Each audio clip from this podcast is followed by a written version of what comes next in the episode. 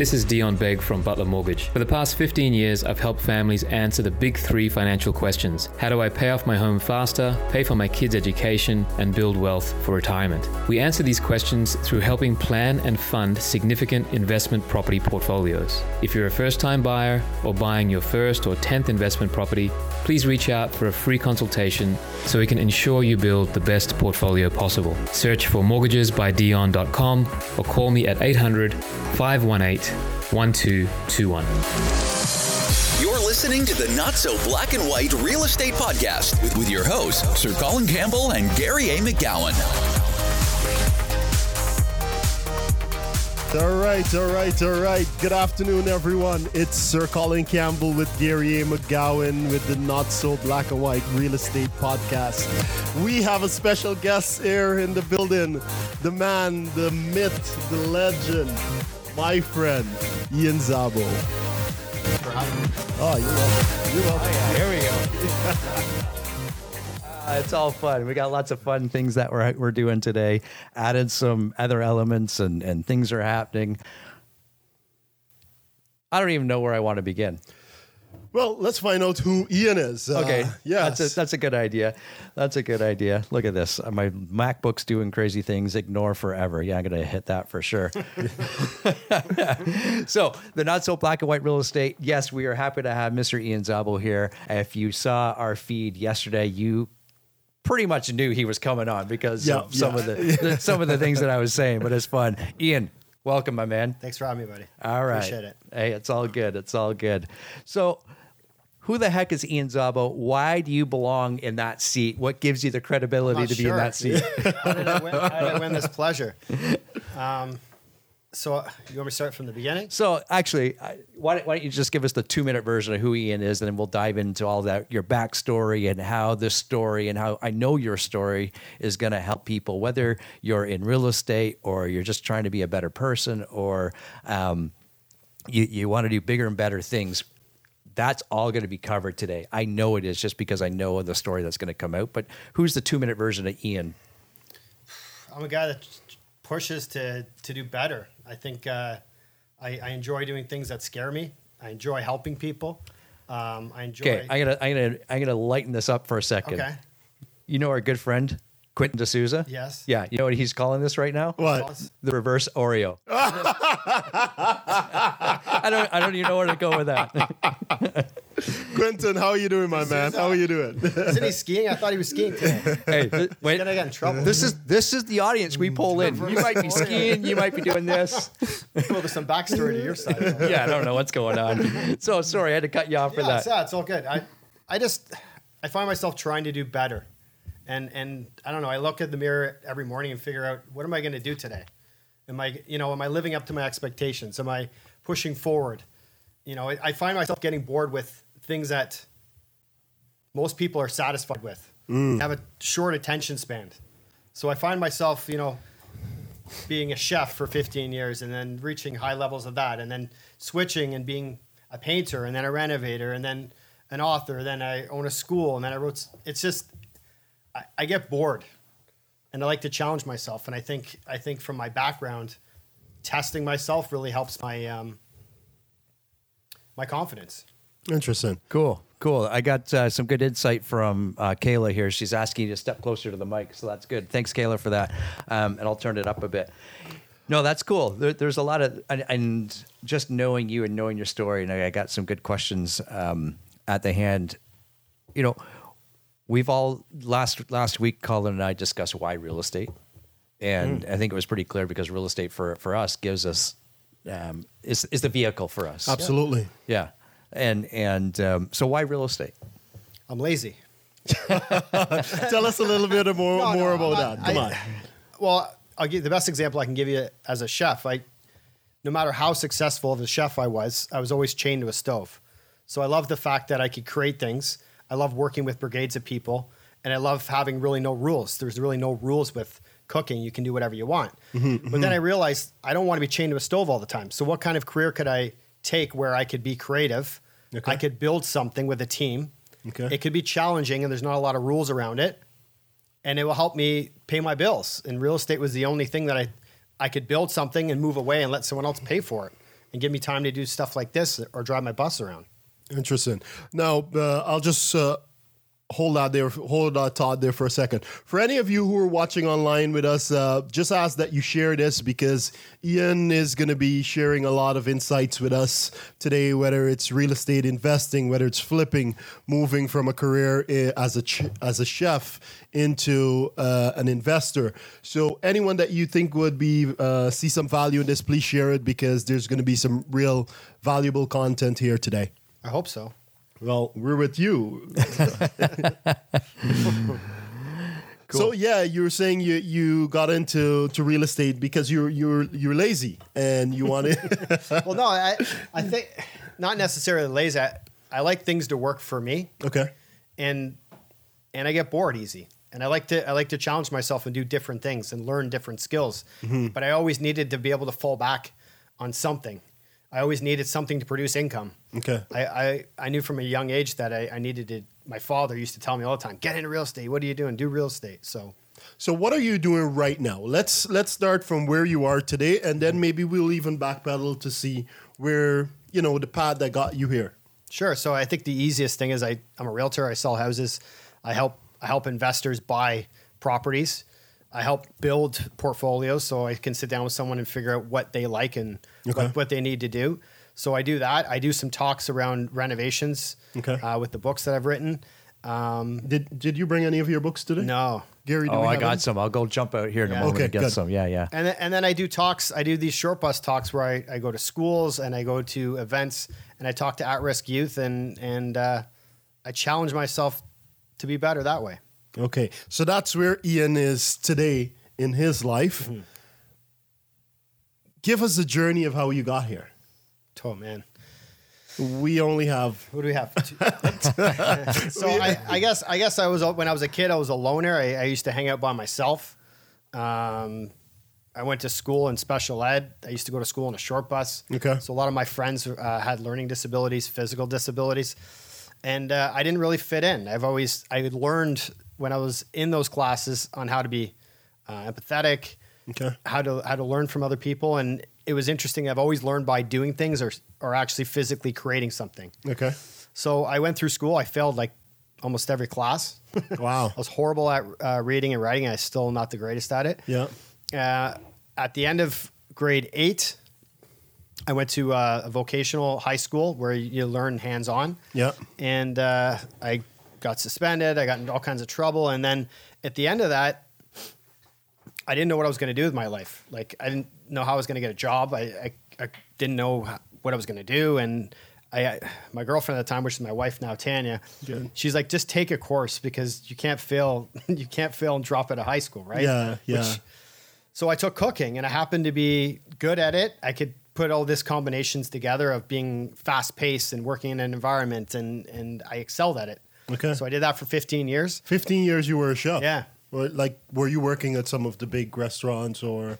Yeah, I started at a little restaurant in Pickering where I live called Casa Verde. It's still there, and, and I learned. And then I went to uh, George Brown, and then I got an apprenticeship at the Prince Hotel with this Wow. this crazy German chef that used to throw stuff around and yell and scream. Like Chef Ramsay. He made Ramsay look look like yeah, like a like a regular dude, right? But um, I did that, and I was on the uh, Canadian culinary team for three years. Wow.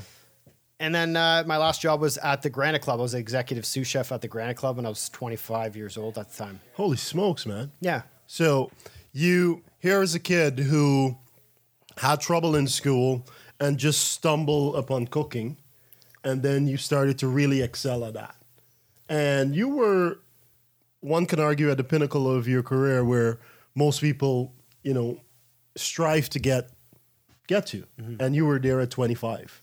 Yeah. I was I was there at 25. It was interesting because we used to we, we'd fly to New York City and eat at like the best restaurants, and then and then I remember when that I remember looking at my my girlfriend or my wife at the time Yeah, and I was like, this is this is crazy. I don't want to spend 14, 18 hours in a kitchen every day, even though I loved it. really. I just I it didn't make sense. Like I want to have a family, I want to have kids, and I wanted to be around. So I um I did what every smart person should do is give up their hundred thousand dollar a year job and go paint houses for fifteen bucks an hour, right?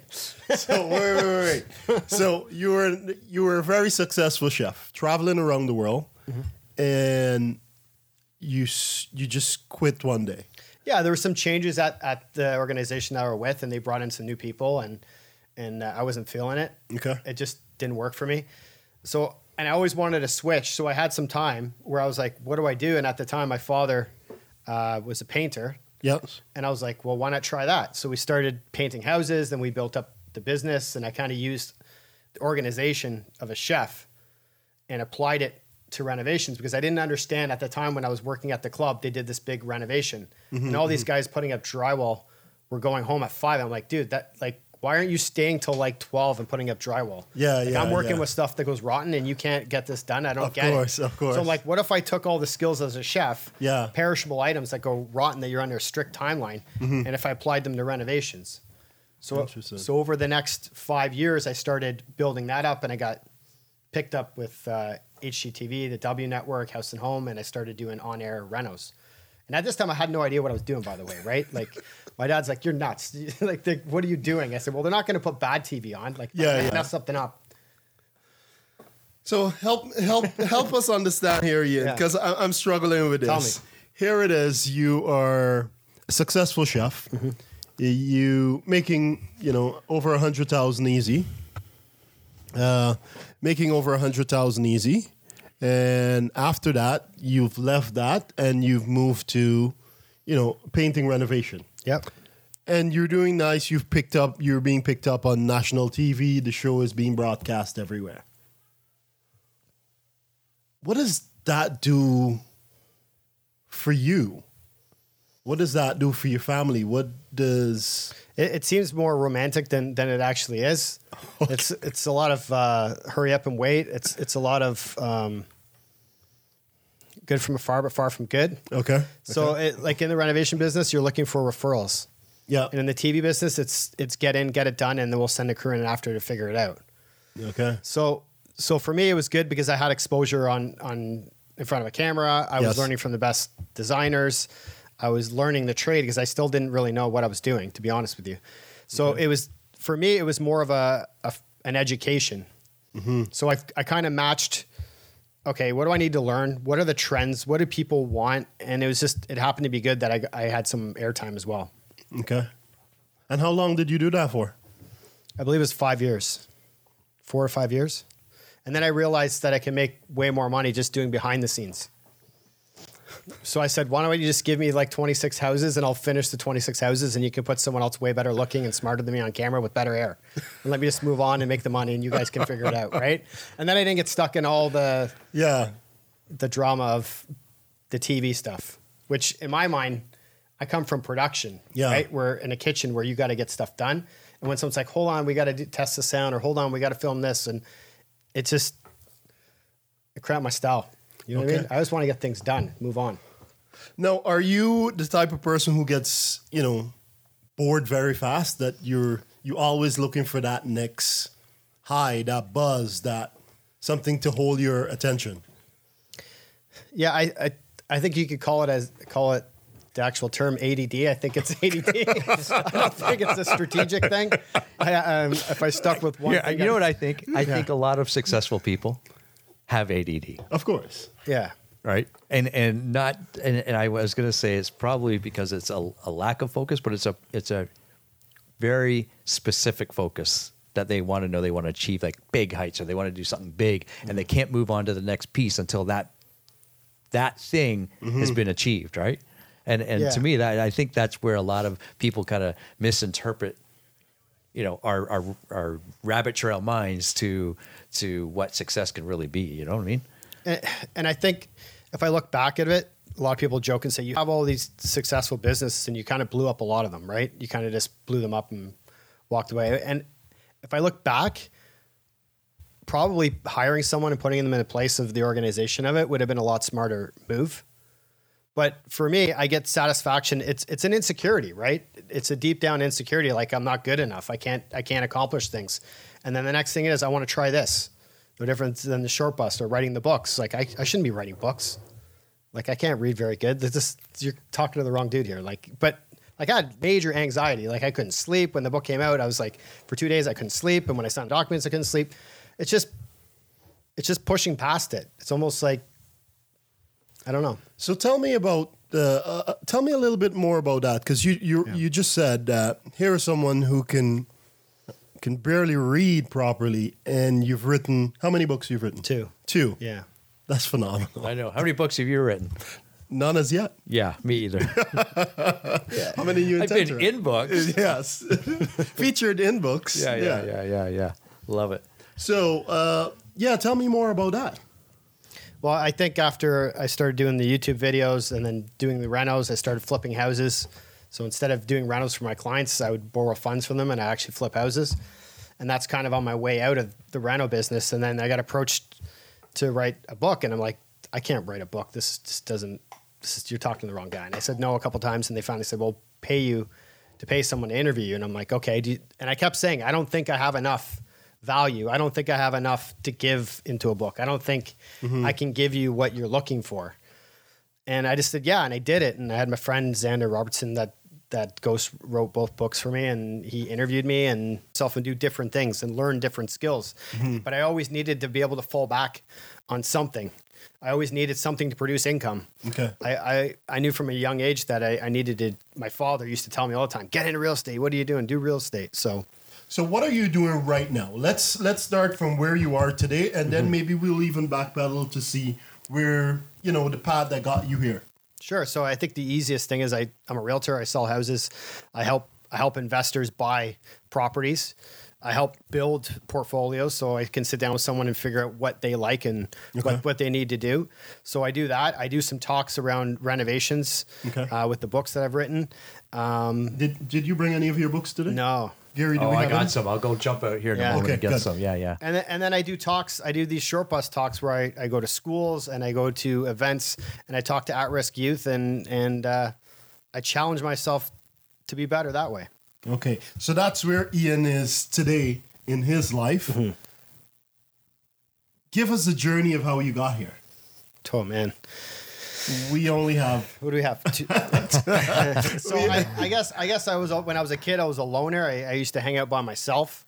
Um, I went to school in special ed. I used to go to school in a short bus. Okay. So a lot of my friends uh, had learning disabilities, physical disabilities, and uh, I didn't really fit in. I've always I had learned when I was in those classes on how to be uh, empathetic, Okay. how to how to learn from other people, and it was interesting. I've always learned by doing things or or actually physically creating something. okay. So I went through school. I failed like almost every class. Wow. I was horrible at uh, reading and writing. I'm still not the greatest at it. Yeah. Uh, at the end of grade eight, I went to uh, a vocational high school where you learn hands on. Yeah. And uh, I got suspended. I got in all kinds of trouble. And then at the end of that, I didn't know what I was going to do with my life. Like I didn't know how I was going to get a job. I, I, I didn't know what I was going to do. And I, I, my girlfriend at the time, which is my wife now, Tanya, mm-hmm. she's like, just take a course because you can't fail. you can't fail and drop out of high school, right? Yeah, yeah. Which, so I took cooking, and I happened to be good at it. I could put all this combinations together of being fast paced and working in an environment, and and I excelled at it. Okay. So I did that for 15 years. 15 years you were a chef. Yeah. Like, were you working at some of the big restaurants or? Yeah, I started in a little restaurant in Pickering where I live called Casa Verde. It's still there, and, and I learned. And then I went to uh, George Brown, and then I got an apprenticeship at the Prince Hotel with this Wow. this crazy German chef that used to throw stuff around and yell and scream. He Like made- Chef Ramsay. He made Ramsay look look like yeah, like a like a regular dude, right? But um, I did that, and I was on the uh, Canadian culinary team for three years. And then uh, my last job was at the Granite Club. I was executive sous chef at the Granite Club, when I was 25 years old at the time. Holy smokes, man. Yeah, So you here as a kid who had trouble in school and just stumbled upon cooking, and then you started to really excel at that. And you were, one can argue, at the pinnacle of your career where most people, you know, strive to get get to, and you were there at twenty five. Yeah. I was I was there at 25. It was interesting because we used to we would fly to New York City and eat at like the best restaurants. And then and then I remember when that I remember looking at my my girlfriend or my wife at the time Yeah, and I was like, this is this is crazy. I don't want to spend 14, 18 hours in the kitchen every day, even though I loved it. really. I just I, it didn't make sense. Like I want to have a family, I want to have kids, and I wanted to be around. So I um I did what every smart person should do: is give up their hundred thousand dollar a year job and go paint houses for fifteen bucks an hour, right? So wait, wait, wait. so you were you were a very successful chef, traveling around the world, and you you just quit one day. yeah, there were some changes at, at the organization that I were with, and they brought in some new people, and and uh, I wasn't feeling it. Okay. It just didn't work for me. So, and I always wanted to switch. So I had some time where I was like, what do I do? And at the time, my father uh, was a painter, Yep. and I was like, well, why not try that? So we started painting houses, then we built up the business, and I kind of used the organization of a chef and applied it to renovations because I didn't understand at the time when I was working at the club, they did this big renovation, and all these guys putting up drywall were going home at five. I'm like, dude, that like. Why aren't you staying till like 12 and putting up drywall? Yeah, like, yeah, I'm working yeah. with stuff that goes rotten and you can't get this done. I don't Of get course, it. of course. So like, what if I took all the skills as a chef, Yeah. perishable items that go rotten that you're under a strict timeline, and if I applied them to renovations? So, Mm-hmm. So over the next five years, I started building that up, and I got picked up with uh, HGTV, the W Network, House and Home, and I started doing on-air renos. And at this time, I had no idea what I was doing, by the way, right? Like, my dad's like, "You're nuts! like, what are you doing?" I said, "Well, they're not going to put bad TV on. Like, if Yeah, I yeah. mess something up, So help help help us understand here, Ian, Yeah. because I'm struggling with this. Tell me. Here it is. You are a successful chef. Mm-hmm. You making you know over a hundred thousand easy. Uh, making over a hundred thousand easy, and after that, you've left that and you've moved to, you know, painting renovation. yep, And you're doing nice. You've picked up. You're being picked up on national TV. The show is being broadcast everywhere. What does that do for you? What does that do for your family? What does It, it seems more romantic than than it actually is. It's it's a lot of uh, hurry up and wait. It's it's a lot of um, good from afar, but far from good. okay? So, okay. it, like in the renovation business, you're looking for referrals, yeah, and in the TV business, it's it's get in, get it done, and then we'll send a crew in after to figure it out. okay, So so for me, it was good because I had exposure on on in front of a camera. I Yes. was learning from the best designers. I was learning the trade because I still didn't really know what I was doing, to be honest with you. So it was for me, it was more of a an education. Mm-hmm. So I I kind of matched. Okay, what do I need to learn? What are the trends? What do people want? And it was just it happened to be good that I I had some airtime as well. okay. And how long did you do that for? I believe it was five years, four or five years. And then I realized that I can make way more money just doing behind the scenes. So I said, why don't you just give me like 26 houses and I'll finish the 26 houses and you can put someone else way better looking and smarter than me on camera with better hair. And let me just move on and make the money and you guys can figure it out, right? And then I didn't get stuck in all the Yeah, the drama of the TV stuff, which in my mind, I come from production, Yeah. right? We're in a kitchen where you got to get stuff done. And when someone's like, hold on, we got to test the sound, or hold on, we got to film this. And it's just, I crap my style. You know what I mean? I just want to get things done, move on. Now, are you the type of person who gets, you know, bored very fast? That you're you always looking for that next high, that buzz, that something to hold your attention? Yeah, I, I, I think you could call it as, call it the actual term ADD. I think it's ADD. I don't think it's a strategic thing.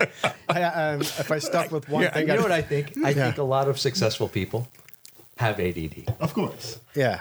right? And and not and, and I was going to say it's probably because it's a, a lack of focus, but it's a it's a very specific focus that they want to know they want to achieve like big heights or they want to do something big and they can't move on to the next piece until that that thing has been achieved, right? And and Yeah. to me that I think that's where a lot of people kind of misinterpret you know our, our our rabbit trail minds to to what success can really be, you know what I mean? and, and I think if I look back at it, a lot of people joke and say you have all these successful businesses and you kind of blew up a lot of them, right? You kind of just blew them up and walked away. And if I look back, probably hiring someone and putting them in the place of the organization of it would have been a lot smarter move. But for me, I get satisfaction. It's it's an insecurity, right? It's a deep down insecurity, like I'm not good enough. I can't I can't accomplish things. And then the next thing is I want to try this. No different than the short bus or writing the books. Like I, I shouldn't be writing books. Like I can't read very good. Just you're talking to the wrong dude here. Like, but like I had major anxiety. Like I couldn't sleep when the book came out. I was like, for two days I couldn't sleep, and when I signed documents, I couldn't sleep. It's just, it's just pushing past it. It's almost like, I don't know. So tell me about uh, uh, tell me a little bit more about that because you you Yeah. you just said that here is someone who can can barely read properly, and you've written how many books you've written? Two. Two. Yeah.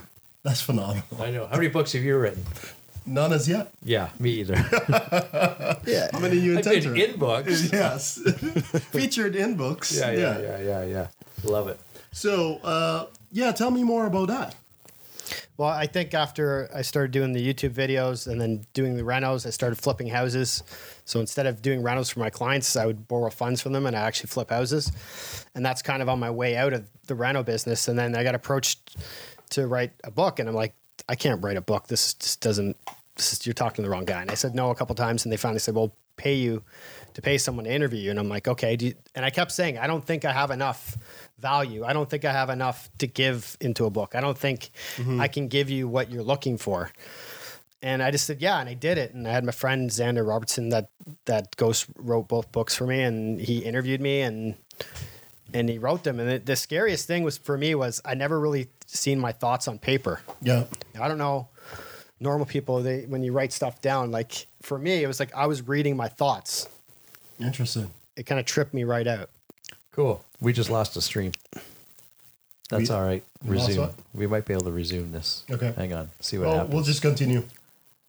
So now, what is going on in your mind and where you are so prone to take action like that? Because most people, uh, I'll do it tomorrow. I'll quit my job tomorrow. I'm. It's always been seems like you you just chasing this dream where first the dream was a chef, and mm-hmm. then you quickly realized, okay, this is not it. The shift from going, okay, I'm gonna leave and jump to something else. Most people stay in that job until they're 80, 90 years old, and that's it. How could you? What is inside of you that is so different that it's causing you to take action like that? I don't think about it. It's just how I feel. It's it's a feeling of of this isn't right, and I, I need to I need to try something different. cool. Mario Latini, how was up, buddy? Say hi to Mario. Mario, what's going on? Yeah, don't forget to uh, yeah send in your comments, send in your questions for for Ian. We're, we're gonna happy uh, to to answer them. It's it's two fifty one now. At three fifteen, we'll go through a lot, lot of the questions and make sure that they're answered, uh, whatever you might have. And um, if it if you could flip it, Ian's flipped it, right? Yeah, I've done grow ups, hoarder houses, um, Okay, floods, you name so it. let, let's kind of get into some of the fun a little Yeah. bit here for a second, and let's get deep, Okay. meaning like nasty, gross deep. Sure. What's been the nasty? Oh, what's going on here with the zip with the uh, stream? What's been the nastiest thing you pulled out of a house? Probably a a freezer full of rotten meat. Ooh, Nasty. Like there's probably like a foot of meat, and then A foot another foot and a half of water and nasty stuff floating around, and we we took the nail gun and nailed it shut so none of that nasty liquid would fall inside the house. And a couple guys dragged it out. That's nasty. Another one was uh, one in Oshawa that was infested with mice and, and rats, and they were trapping the rats, and then the excuse me, trapping mice, and rats were eating the the dead the dead mice. So that was pretty nasty. There's all kinds. Okay. Okay. What's been the um, what's the biggest surprise you've ever pulled out of a house? Like you're, you're pulling out a wall, you're throwing garbage out. What's uh, what's like? I, probably just this, the crazy things people do, like running extension cords in walls, um, using fence posts as beams, like that kind of like scary stuff that Oh, geez, you're yeah. worried like you're walking on a floor and then you rip everything down. You look at it, and you're like, I could have just fallen. That bathtub could have fallen through the floor. I could have fallen through the floor. It's it's more looking back and seeing what people hide Yeah. or cover up. Yeah. What's um I know you sent me pictures in the past of like some pretty cool newspaper clippings or stuff from like you know the the, the 20s and even earlier Yeah. than that. Like that's pretty Yeah. wild. I love that stuff. You know, look at you see a house that's for sale for like eleven hundred dollars or something. You see cars. I love the old stuff. I really like the old classic stuff. And where were you finding these? Within the walls as insulation? Yeah, yeah. In between the floors, a lot of times in between the floors. Sweet, sweet. What um when when you're talking to say investors today and, and about and ninety percent of the conversation I know always goes to to the renos and the flips and and and that. But um, and we were chatting the other night at our investors workshop. Of all the homes you flipped, your comment was, "I should have kept them." For sure. Yeah. And, and tell me tell me why that is. I think a lot of people get attracted to real estate investing because they want quick money, and I know I did. And I started flipping. I had to learn how to flip, but I think when you really look at it, the long term wealth is long term. You need to hold on to it. The flip is the exit. You know, you can flip to refi, but I, I think if I look back at all the properties, like I hate seeing a property that I that I sold five years ago come back on the market for two three hundred thousand dollars more than I sold it for. Um, but also I learned a lot going through it. So, and, and I think flipping is becoming a lot harder. You know, with the new mortgage rules and, and financing, and it's a lot harder to do. You need you need to have money or equity to do it. So in our um, in our pilot episode, Gary, uh, we were talking. My talking. favorite About, name of an episode, apart from this one. yes, yeah. Uh, in our pilot episode, we were talking about uh, flips and Yeah. or getting into real estate investing. How did you actually get into the industry? Where or choose that as a path for you? Well, when I when I was done being a chef, I knew I wanted to learn renovations because I I knew what not to do by this high end company that did this reno.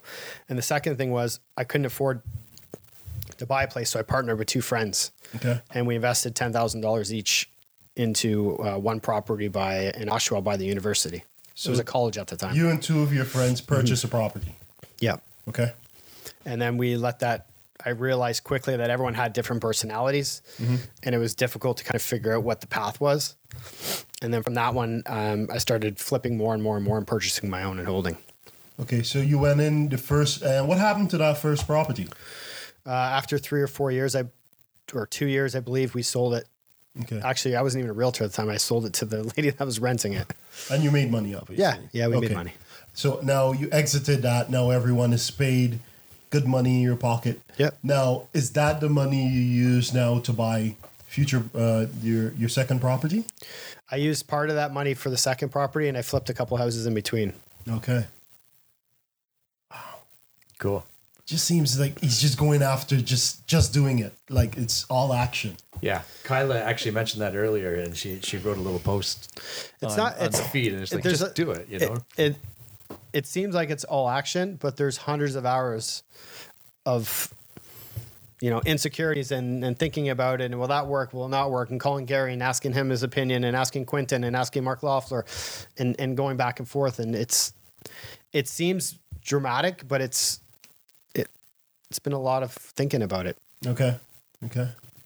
So for someone who is looking at this podcast who would like to maybe start getting into real estate investing, start flipping homes, what would you say to them? Well, I think Brad Lamb said it the best way that I've ever heard. You can you can hire a great agent or you can hire a really crappy agent and they cost about the same money. so like my whole thing is I kind of scratched an itch. I hired a real estate agent a long time ago when I first started. Yeah. And I wanted to find someone that could actually walk me through the whole thing from start to finish. Mm-hmm. I would say the best thing to do is to find someone that actually done it Okay. and, and either work with them to help them buy a, buy a house or um, join some organizations and learn how to do it. Okay. But I, I think the biggest thing is I get a lot of questions about it. You don't you got to just do it. Do, Yeah. do you know what I mean? Like I spend hundreds of hours. Well, I'm not sure, and I'm not sure, and maybe this, and what about this, and what about that? Well, let me just. You seen the new Mon- Monopoly game? No. On the bottom, it says we're not going to worry about real estate because we can't afford it. are you serious? Yeah, I think pull it up on your phone. I Really? there's no real estate in the new Monopoly game. for So- real. So Yeah. what is it about? I have no idea. I don't care. I'm going to buy more real estate though. Because when, when they when they when they go after it and they build this this company monopoly. That's a big game, right? Yeah, they have yeah. a lot of backing. Of course. Is it Mattel that makes it? Yeah, Aren't they Sure. supposed to be like one of the huge elite that owns ten percent of the world or something like that? Do they? New. Uh, I'm gonna see if I can Google it here. That's I hope crazy. I'm right. So I like. I hope so. Well, Gary will find it out in find the it. meanwhile. Please make me pass, man. I don't pass often. That's nuts. I. I've not heard of that before. Crazy, crazy. For millennials. So the new Hasbro releases new Monopoly for millennial. Middle, I can't even say that word. millenniums. Millennial, Millennials. Millennials. There, nailed it on my eighth try. Okay, let's see if we can pull this up, and I'll see if I can get it on the feed somehow. One thing, I'm still learning how to handle all this, but uh, that's nuts. Yeah. So I, That's nuts. I think they're. The biggest thing is I'm really tired of saying buy real estate. Do you know what I mean? It's it's the only way to make money. I don't know anyone else that's making money that's not doing real estate. Well, it's interesting. It's part of my um, Right there at the bottom. my backstory. Forget real estate. Go up. You can't afford it anyway. Wow, that's the new monopoly. Wow. Okay, What does up. that tell you? Hold what does that tell you? Oh, that's that's crazy. It tells you buy something because you're not going to be able to afford it. Yes. That's interesting. That's nuts, man. I'm um, I'm gonna see if I can figure out how to get that on here. Screen here. We'll get this up there. Gary's trying to bring it up so everyone can see what we're looking at here. Boom. There it is. Right there. Monopoly for millennials. Nailed it this time. That's right. That's right. You know what that reserve deserves. That's right. oh yes. He's been itching to push that button. Forget real estate. You can't afford it That's right. anyway. Well, you know what? I hope those people read it, love it, and stay the top tier renters for us then. that should just be a, like on the back of your business card. Just circle that and say, "I'm not telling you that." Like, That's Wow. right. How's that though? Like that's so. You know, at our investor workshops uh, that we that we host, one of those things is here. Let's get rid of that. Um, one of the, one of the things that we do is talk about what's going on in the news and the media and how the media pretty much dictates what we think is going on in the market. Like there's a there's a perfect example of other forces dictating what we think or what we we think we know is going on in the market. Like that's not the case at all. And it's funny because I hear so many uh, young people now saying, I will never be able to afford a home. Well, okay. Okay. Yeah. So rent, right? And rent from rent my investment properties. And I'm sure that's the same.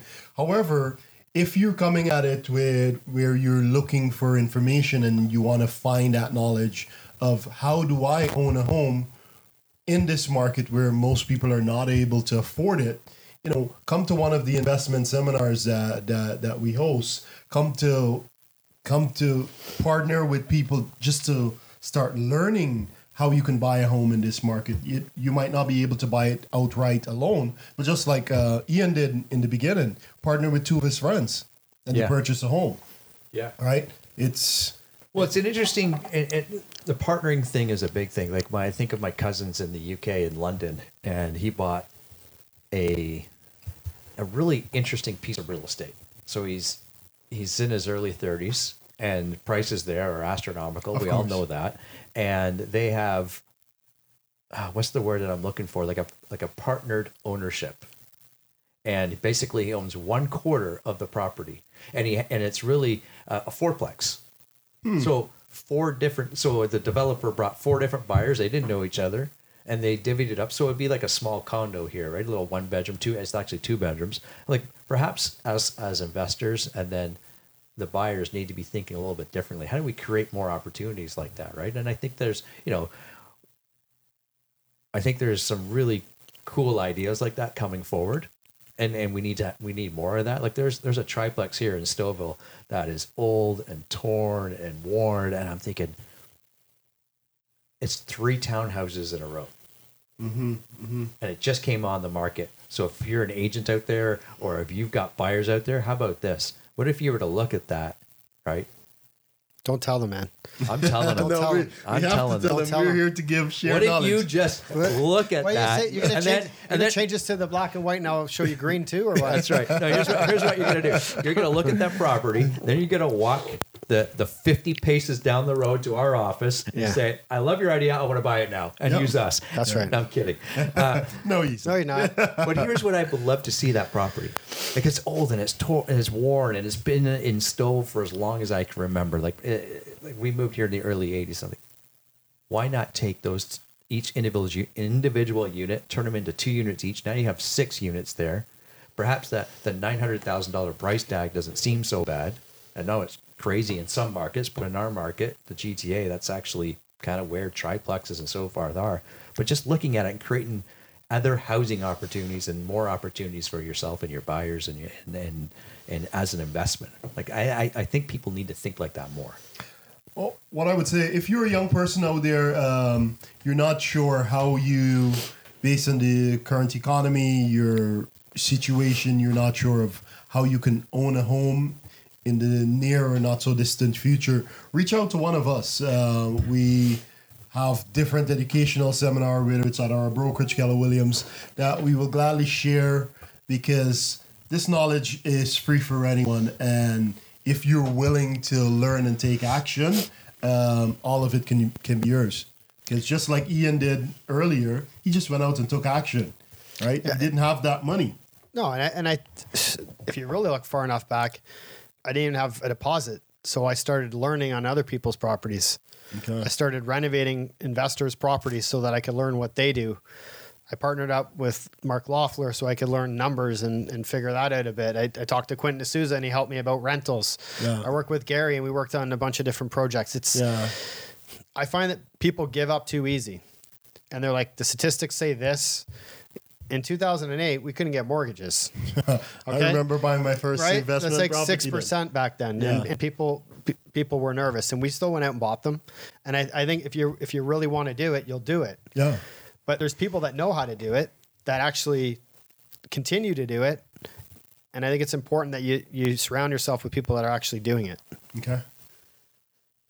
So, for people who would like to know, like, where do you find people who are, you know, investors that you could surround yourself with? What would you tell them? I first off, I'd, I'd tell them to to go to one of the investment networks, maybe like Gary's or Quentin D'Souza's, depending where you got where they live. Yeah. I think that's important. But what drives me nuts, we get myself in trouble here. But what, what drives me nuts the most is when people are hiring realtors to buy investment properties they never owned an investment property. Yeah. And I'm not I'm not saying that because I want to be judgmental, but you know, I don't take my guide, I don't take my car to the to the guy that puts bananas on shelves. I take my car to the guy that's the mechanic that fixes them. Yeah, So yeah. um I don't know. I think there's specific people that have good good um backgrounds and, and I think I think to you should stick with them. That's my opinion. Okay. No, absolutely. I, and I'm a big proponent of that. Like, even even myself, when we were buying our properties, like we wanted to work with the people that were buying properties, owning properties, winning and losing themselves, right? Like that, you can't replace that that experience with. Ah, I read an article, I read this, or I talked to that guy. No, you got to go through that yourself, and I want that. I want that as a as a as a client. Oh, I want that dramatically on on a huge scale. And I, I I don't know if you remember the first property you sold. First property I sold was amazing. do you even remember? Of course I do. okay. Of course I do. In fact, it was so good that the client's sitting right here. oh, you were you were. As soon as he got his license, I'm like, here's an investment property. I need I want to sell it. Wow. Yeah. But why? Why did you give it to me? Well, I, I the did, most- I'd never sold a property before as a realtor Yeah. in my wh- life. Why I reached out to Gary, who is green as you can Well, I- be in real estate?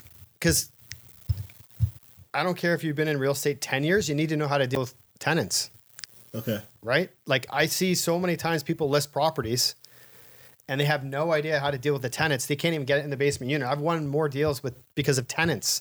Gary went in, he talked to the tenants, he gave them a gift card, he wrote them a letter. He knows how it works. He knows what investors wants. He make Yes. made a spreadsheet of all the different numbers and how much it's going to cash flow and what the expenses are. He made the relationships with the people in the upstairs unit and then the downstairs unit. So he had access. Right? How many times you go go to an invest property and you get you get notification to, to see the top floor, but you can't see the basement? Well, that's it. Oh yeah. Like I think there's Hundreds a of whole times. Yes. a whole business there. Yeah. If you cater to the tenants, you will win those listings all day long. And it's funny because I'd mentioned that to someone, um, whether it's in our brokerage or not. Just have that relationship. Let the tenants know, hey, this is going to be a win-win. Help me get this property sold. Here is a hundred dollar gift card. Whatever. Like no no tenant wants anybody coming through their house. I don't want people coming through my house. No. Do, you, do you know what I mean? Like I think the, the first sale that I sold as a realtor was Louis Baradica had a had this this unit for sale and no one could get in. I was the only one. He's like, you showed that place 17 times. He's like, you were there more than me. I'm like, you make that relationship with a tenant, you're gonna get access. of Yeah, course, of for sure. course. for sure. And I think um, you know bigger. Like let's not be tunnel visioned on on on that though. Like us as realtors, you know, it's it's the hardest thing to go sell a house, It's tough. right? Meaning the seller. Yep. Why do we think as realtors that yeah, it's easy for them to to leave the house with for an hour and a half and take the dog and take the baby and all that? And I think that's a that's a huge piece that we're missing as as um, you know, you, you talked about what's that famous hotel that you love, the Ritz Carlton. Ritz-Carlton, right? yeah. Like, how cool would it be to say, here's here's a hundred dollar gift card. There's going to be a bunch of showings. Go to Tim's, and Yeah. it doesn't have to be an investor. No. like it can be to mom and mom and dad selling their selling their house, right? Like give them something to do, or here's here's a bunch of movie passes. Go to a movie the next time you have a whole. Like we do open houses or something. Like there's there's so much opportunity that I think we as realtors miss. But they, they, I think a lot of people miss it because they're not willing to have the conversations. Like, I know it's stressful. I know people are going to be coming in here. What would make it easier for you? That's a great question. Right? Yeah. Yeah. It is stressful. No one wants, especially when you're, when you're a tenant and you have no control of what's going to happen. Yeah. Do you know what I mean? Yeah, for sure. I like that. I like that. What's been some of the, uh, you know, your good friend and, and the guy that I love and respect, uh, Ben, Ben Osterfield. Benny? what- yeah, Benny. Who Ben is that? he's, the, he's the guy. He's in Vancouver right now, He's- actually. right? this is- I think he's doing a live event. Oh, right Ben. now. Uh, yeah. yeah, yeah, yeah. Okay. Yeah. Yeah. yeah. like and i know you've kind of taken some of his stuff and vice versa on on that whole client um oh what's the word i'm looking for? Help me out here. Um raising the bar right? So talk to us some of the things that you've done for clients without them even asking you or you've just gone and done it little things that you've done in your neighborhood that uh, kind of Yeah. So from a from a realtor point of view, I realized real quick that the flyers and stuff just didn't work, and I'm not good with that. I'm good face to face. Yeah. So I, every time I had a construction site, people I would catch people throwing their garbage in. I would get mad, and I'm like, how can I turn this around into a good thing? So I had this dump trailer, and I had this sign on the side, and it says, "Does your does your realtor take your garbage away for free?" So what I would do on Sundays is I would get boxes of donuts and coffee. And this neighborhood that I worked in was was about investors. So I knew that it was an upcoming neighborhood and I knew I had a client that was going to buy. Yes. So I knew I was going to double end deal. So I would drive around, I hired two guys and we'd knock on the door and they're like, who are you? Or like, you got any garbage you want to get rid of? And they're like, aren't you the realtor? I'm like, yeah, but Yeah. I can spend a thousand bucks on cards or I can come and take away that pea mattress in your garage that your wife's been telling you to get rid of for how many years now, right?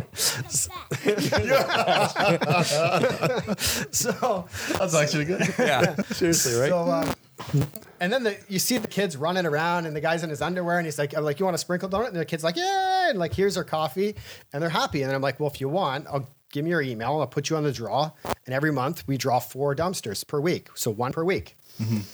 So then what ended up happening is I'd get everybody's email address in the whole street without being the realtor dude, right? And then I would draw. brilliant. Then I would draw. You can still do it with a rental truck, by the way. I'll talk to you after. But you can you draw it. So then what happens is part of my contract says that once you sign it, you're not allowed to have the you know like tires and propane tanks and all that stuff Mm-hmm. Yeah, in yeah, there. But you have to have my bag sign on your lawn for 30 days.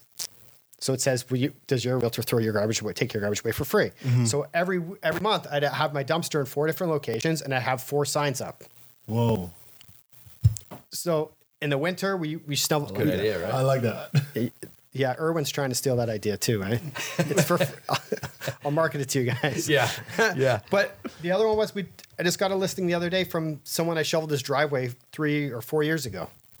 He's like, the reason I called you is I have a bad back and I came home and you mm-hmm. guys shoveled my driveway. So I would hire guys when there's snowstorms, we'd shovel driveways, mm-hmm. we'd clean out eaves troughs. Yes. If anybody in the neighborhood needed help or a free dumpster, we would drop it off. Wow. I like that idea. I like that. You know, we've done. I think we did poutine once. You know the poutine truck. yeah, yeah. So we did flyers for a whole neighborhood, and we hired the guy to come and park in one of our houses that we're renovating and give free poutine to everybody. If they, I'm not. I don't suggest you eat that stuff all the time. Yeah, right. But, but it Poutine. works. I like give it. people what. I don't know. I just find it if you give people what they want. Interesting. And what I think that's part of it. Not a lot of people actually know how to express what they want, right? So, so in your experience, you know, what are people actually looking for? Like, what what do they want? I think the biggest thing is they don't understand what to renovate before they sell their house. Yeah, That's they don't know. The anxiety starts. They're nervous. They don't know what to do. So it's simple. I'll have somebody that comes in. We're gonna paint this wall this color, paint that wall. We're gonna need to put a backsplash in. It's it's kind of it's kind of like takes all the emotion out of it. Yeah. So, for someone who's done a lot of flips, a lot of renovations, what would you say are the top three things you need to renovate, spruce up, put some lipstick on to really give you the most uh, bang for your buck? I- I think the hard part is I don't know the house. So every house is different. So some some people it's like I'm gonna invest five hundred dollars in decluttering, where they have boxes and I have someone that sells stuff on Kijiji. Okay. Uh, the most recent one we did was a condo. It was a brand new condo, six years old, it's never been painted, didn't have a backsplash. All the comparables have backsplashes, and the ones that sold for the most were painted. So we repainted, we staged, we put in some new lights, we did a backsplash, and it sold like within five days. And I think the average is 25. Okay. So I think everyone's different, and we have a limited budget, you know, as a realtor. Yes. So it was, it was important that we invested in the in the right areas. Okay. So like if you have a rank bathroom and its toilet's disgusting and the floor's bad, I would That's what pick you that do. first. That's what you do. Work my way back. But you can't go wrong with paint and cleaning Mm-hmm. and caulking. Okay. Yeah, caulking and paint is like the best. Why is caulking so so important? Because you see the trim's not here because Gary is meticulous. but and a lot of times it it separates, Yeah. it looks old. But once you do a bead of caulking and you do a coat of paint, it looks it looks new. Okay. So your best bang for your buck is paint, flooring. and people miss that. Like paint, we talk about paint and stuff like that. A lot, a lot of the times, we just tell them paint the trim work. Yeah. like caulk the trim work, right? That's what you're talking about. Yeah, absolutely. Like you don't have to go around painting all the walls and everything like that. Yeah. Cool. Cool. Anyways, I said at 316 we'd answer some questions here. I got a couple What of questions questions we for have you. out there? Um, favorite flip and why from Diane. My favorite flip and why. Your favorite flipping line. Careful how you say that. Actually, I'm gonna come up with it. I like that. Yeah, there we go. I think my yeah, fa- fav- my favorite flip was uh, was a grow op, where Yeah? yeah it got Yeah, busted. yeah, it yeah, got I know that one. and and they shut it down and we couldn't get inside and we had to go to the city and they said we had to work around all these parameters to with the fire department. I got I ran into the fire marshal. I came out of the property and ran into the fire marshal. He's like, "What are you doing here?" And I'm like, "What are you doing here? This is this is my house." And he's like, "Well, you're not allowed to be in here because it's a grow op." And we had to do all these different hurdles. Mm. So it was three units. They only let me do two units, even though I paid to renovate three. So I renovated three units, and then they said we couldn't rent the third unit out. Oh yeah, I And we had that. all kinds of trouble with it. But then we refinanced it and pulled a bunch of money out because the banks don't care if it's legal or not. Yeah. Right. And then, uh, yeah, that was cool because I learned a lot. It's a Do you, challenge. I forget. Do you still own that one? no, I sold it. Thank sold God. it. Is that one you should have kept? No, the zoning was wonky on it. I tried to get the third unit. I don't like owning stuff that it, that's not 100% legal. Okay. Do you know what I mean? So it's sometimes you just have properties. It's just it was a great experience.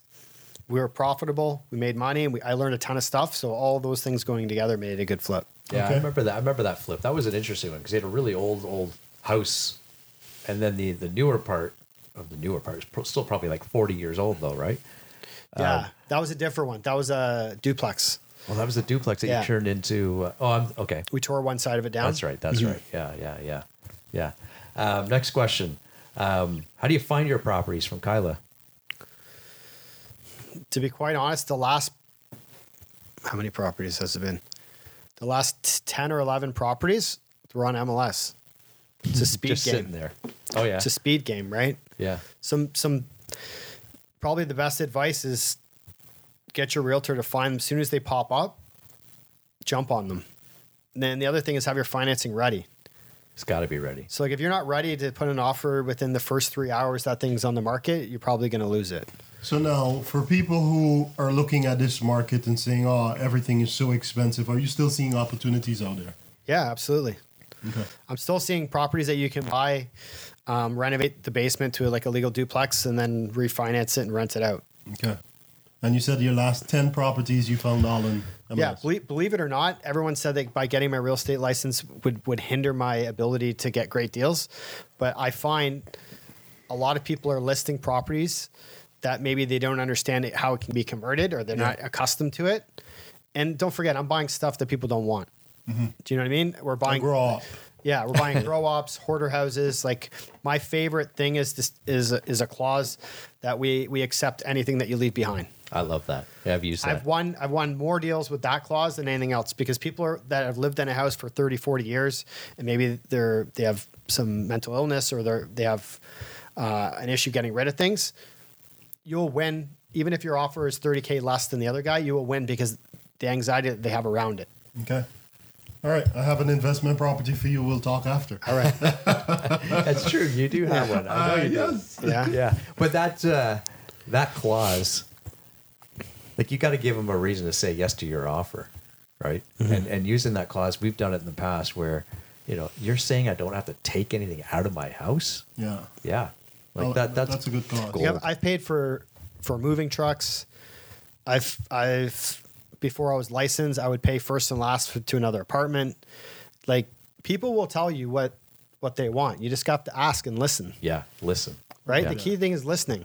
I like that. I like that. Yeah, that. I know. Um, you know, in our in our market here in the GTA, even though we've had a little bit of a shift, like there's most, I'd say, ninety nine percent of all the properties ever sold still get onto the MLS, right? Yeah. And there's other markets as you go, you know, farther away from Toronto and so forth, that there are opportunities to go door knock or, or you know, you, you find a lead somewhere not on the MLS. And we're all realtors, so that's you know typically we're working with our clients. But I remember even before we were realtors, like you do your selective door knocking and so sure. forth, right? You've Yeah, done all that. Yeah. Door knock. I, I, I Like, you've- people people on hydro that were on payroll. Yeah. I had dumpster stump- companies on payroll. Like Because that's when that's what it is, right? Like if there's a mm-hmm. fire or a flood, who are the first people there? yeah. Yep. Yep. Hydro, Hydro. fire department, dumpsters. Yeah. It's not. It's not hard to figure out, right? That No. if, if the dumpster company's there first, they want to. I want to call, right? Call Yeah, me. yeah. And that's why being being friendly with your neighborhood hydro guy, Yeah. yeah, just shut the power off in this building. You might want to go do some digging. You know what I mean? Like, like I don't stuff- have those relationships anymore. no.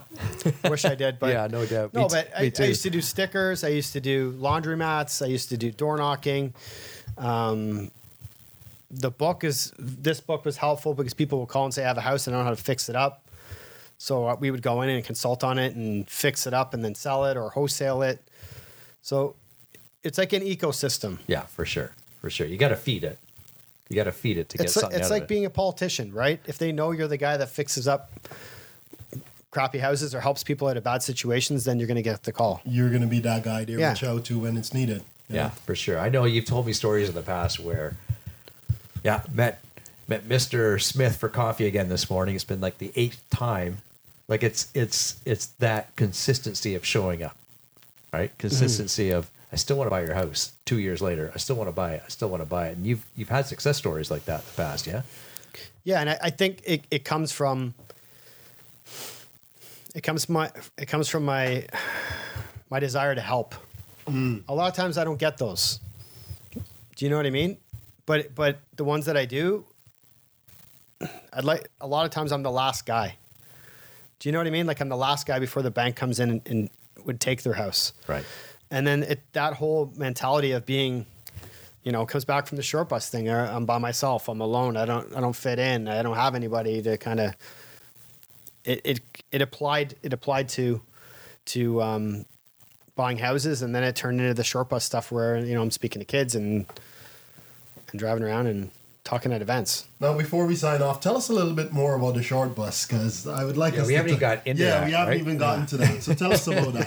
Let's see if I, I gotta see if I can find it here. Yeah, so a couple years ago, I um, this is decided to buy a short bus and actually, I don't know, celebrate my differences instead of hiding from them and trying to be somebody else. So uh, I bought a bus seven years ago, and I bought the wrong bus. I hired the wrong people, and I self sabotaged myself basically. And then and then I saved up and I bought the real bus. the right short bus. The right short bus, where I harassed a guy that had 500 buses for like six months. He wouldn't sell me one. He's like, "You're nuts, kid. You don't buy a bus. This is crazy. it's a waste of money." And I'm like, "No, I'm gonna buy one." Yeah. And then I redid the whole bus with rims and tires and a party deck and, and you name it. But um, the the main purpose is to celebrate. I don't have it all figured out. I'm not perfect, but I want to celebrate who I am. And there's a lot of kids that are in school that their role models are thugs or, or, or gangsters, and and I'm like, you can do stuff. You know, you, there, there's a fork in the road where you you know, organized crime and entrepreneurship is the fork in the road. Yeah. Do you know what I mean? You don't have to go left to the. You can go right and and do things your own way. Yeah. Yeah. Do you know what I mean? So it it, it all sparked with a friend of mine, Paulo, said, um, if something happened to you and you only had three weeks to live, I know you'd be driving around that short bus helping people. And it mm. just it took off and I, and I and I got really carried away with it. and it lasted like a whole year where I was just driving around in the short bus doing talks and and, and Yeah. helping people. And But uh, that's who that's who you are by nature. That's Yeah. who, that's who you are. Mm-hmm. Um, because I remember when we invited you to my wife's school. Yeah. Like so many of the kids, even today, they're so grateful for that talk that you had with them. How many years ago, right? Because you're all you're that guy who are like, okay, you're on the short bus. You have these disabilities. I've been where you are today and I've I'm out on the other side, and I've used those limitations, so-called limitations, as my strength now. Yeah, and I, and I still I still have days when I when I struggle and, and I come in here and there's six cameras and and three mics and I'm like, what's going on over here, right? Like I still I still get anxiety about it. I still get I think that's what makes me good. I think I think if it was easy, I wouldn't I wouldn't be able to put myself out there. Yeah, So I'm grateful that I have the opportunity to to give back and and um, the conversations that I've had like with people are it's been phenomenal. Uh, tell us a little bit about your your family because it seems like they've been your rock and that support that allowed you to go out there and explore different stuff. Yeah, uh, they've been they've been great. It's been it's I Look how he glows when he talks I about but his I, I. I go like I went like a lot of times like with anything you mentioned, I just go after it. Yeah. And then there's a there's a downside of just going after things sometimes. Do you know what I mean? And I have a lot of support. Ian, my brother, it's always a pleasure having with you. It's always nice sitting down and chatting and learning from you, one of the masters, one of the Jedi's. Um, the Jedi Master. The I Jedi like Master. it. I, I need like some Jedi music over here. I go from short bus to Jedi. Yeah, yeah. Yeah, no, It, it's every how about time we have a conversation. Oh, I It's love not, that. it's not lasers, but it's horns. Every time we have a conversation, I- I'm always walking away with, with some valuable information. And I thank you for joining us today. Um, it's always been a pleasure, brother. See you at the top, man. See you at the top. Thank yeah. you, thank you. I appreciate being here, man. Ian, no, that's amazing. This is um, you always deliver, so thank you. Thank you for your time. Thank you. I appreciate you and your friendship and uh, and your your girls. They're amazing. Um, this is one of those moments where where you can choose to do it or not. And if you're going to do it, you're going to have success because you'll have those stumbling blocks if you as you mentioned, but the the reward is so much bigger. Mm-hmm. Yeah, that's that's pretty. That's what I got from today. So I just wanted to again thank you everyone for listening to the not so black and white real estate podcast and looking forward to talking to you the next time around. Bye for now. Ciao.